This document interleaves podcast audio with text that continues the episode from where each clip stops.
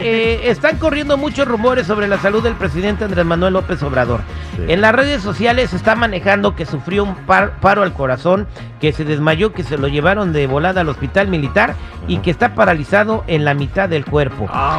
Desde la mañanera en Oaxaca, donde estuvo el secretario del gobierno hoy, Adán Augusto, tenemos a, a nuestro compañero, elemento aquí del programa al aire con el Terry, el doctor J, que nos va a confirmar o desmentir estas cosas. ¿Qué está pasando con el mandatario en México? Porque la gente está muy preocupada y las redes sociales están pues eh, viralizando esto que pudiera ser una desinformación. Doctor J desde Oaxaca, ¿cómo anda? Mi querido Terry, con el gusto enorme de saludarte a ti, a toda la audiencia de Al Aire con el terrible, mi querido Seguridad, mi querido Chico Morales. Muy buenos días a todos ustedes allá en eh, la Unión Americana y bueno, pues efectivamente, y es que este rumor del que se ha estado hablando en redes sociales acerca del infarto posible del presidente Andrés Manuel López Obrador, primero se estuvo manejando lo que era la angina de pecho, que es precisamente este lo que provocaría un infarto miocardio, eh, y bueno, pues ya otra versión que ha estado saliendo a través de las redes sociales, bueno, precisamente es el tema de una parálisis facial, del presidente de México, Andrés Manuel López Obrador. Sin embargo, bueno, pues el día de ayer tuve la oportunidad de platicar con gente de Presidencia de la República. Hoy por la mañana, eh, bueno, pues eh, también eh, ya ha iniciado la famosa conferencia mañanera y bueno, pues el secretario de Gobernación, Adán Augusto López, habló de este tema y dice que no, que el presidente se encuentra bien, que sigue en un estado de salud solo con los síntomas mínimos, así lo describió, del COVID-19, quien por cierto es la tercera vez que le pega al presidente.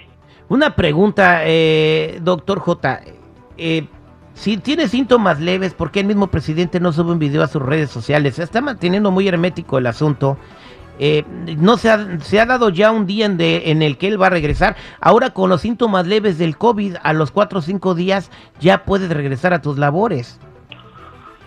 Tentativamente se estaba manejando la versión de que eh, el día de mañana, jueves, el presidente estaría regresando a la mañanera.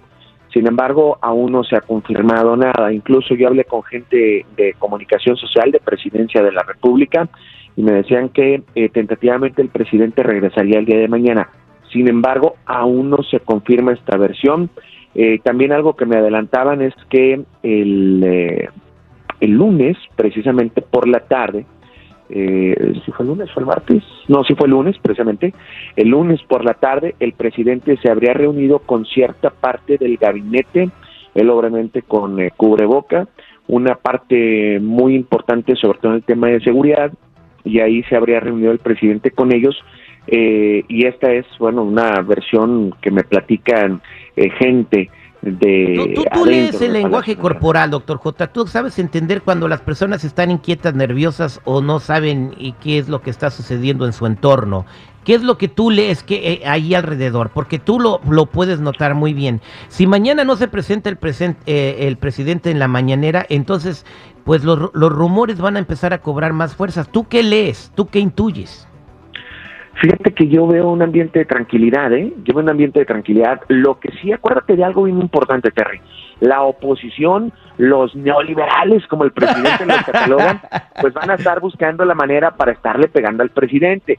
Entonces, pues él con esta situación y además el, el, la manera en la que lo hicieron, pues muy eh, eh, exagerado, si lo podríamos calificar así, bueno, pues esto provocó que prácticamente los, los grupos contrarios, los opositores, pues vean la manera de poderle pegar al presidente. Prácticamente se puso de piñata para que le dieran de palazos. Ahora, no, no, no, no, no creo que o sea, una persona con COVID sea una razón para pegarle al presidente. Qué mala onda si están haciendo eso, ¿no? Se le, se le desea una pronta recuperación, doctor J, y, y pues esperamos verlo mañana ya en sus funciones.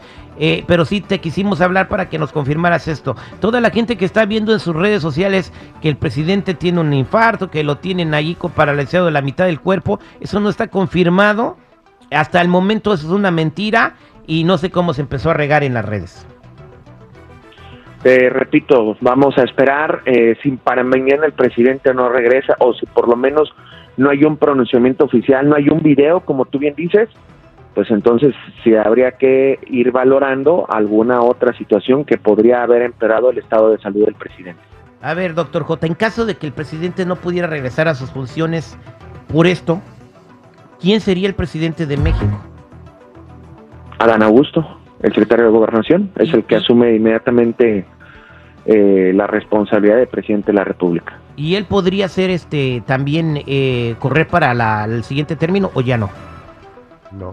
Sí, claro, sí, sí, sí, porque él estaría entrando de manera interina, entonces eso no lo eh, hace a un lado de poder participar en la próxima carrera eh, a la presidencia de la República Mexicana, porque en el caso de él no sería por medio de elección, sino por eh, su eh, al momento que asume el puesto de presidente de la República sería por eh, la posición política en la que se encuentra dentro del organigrama de la presidencia de la República.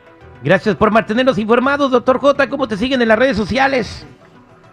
Estamos como arroba doctor J Noticias, búsquenos a través de todas las plataformas, así arroba doctor J Noticias, la palabra doctor es completa, también en nuestro portal es www.doctorjnoticias.com. Mi querido Terry, seguridad, un abrazo para todos ustedes. Oiga, lo que le pasó a la Talía fue lo mismo que le pasó a Arturo Elías Ayub, ¿no? El yerno de Carlos Slim. y sí, y sí, ¿verdad? Se casaron con un millonario. Y luego dan libros de hasta que se casó con la hija de Slim. Al aire con el terrible.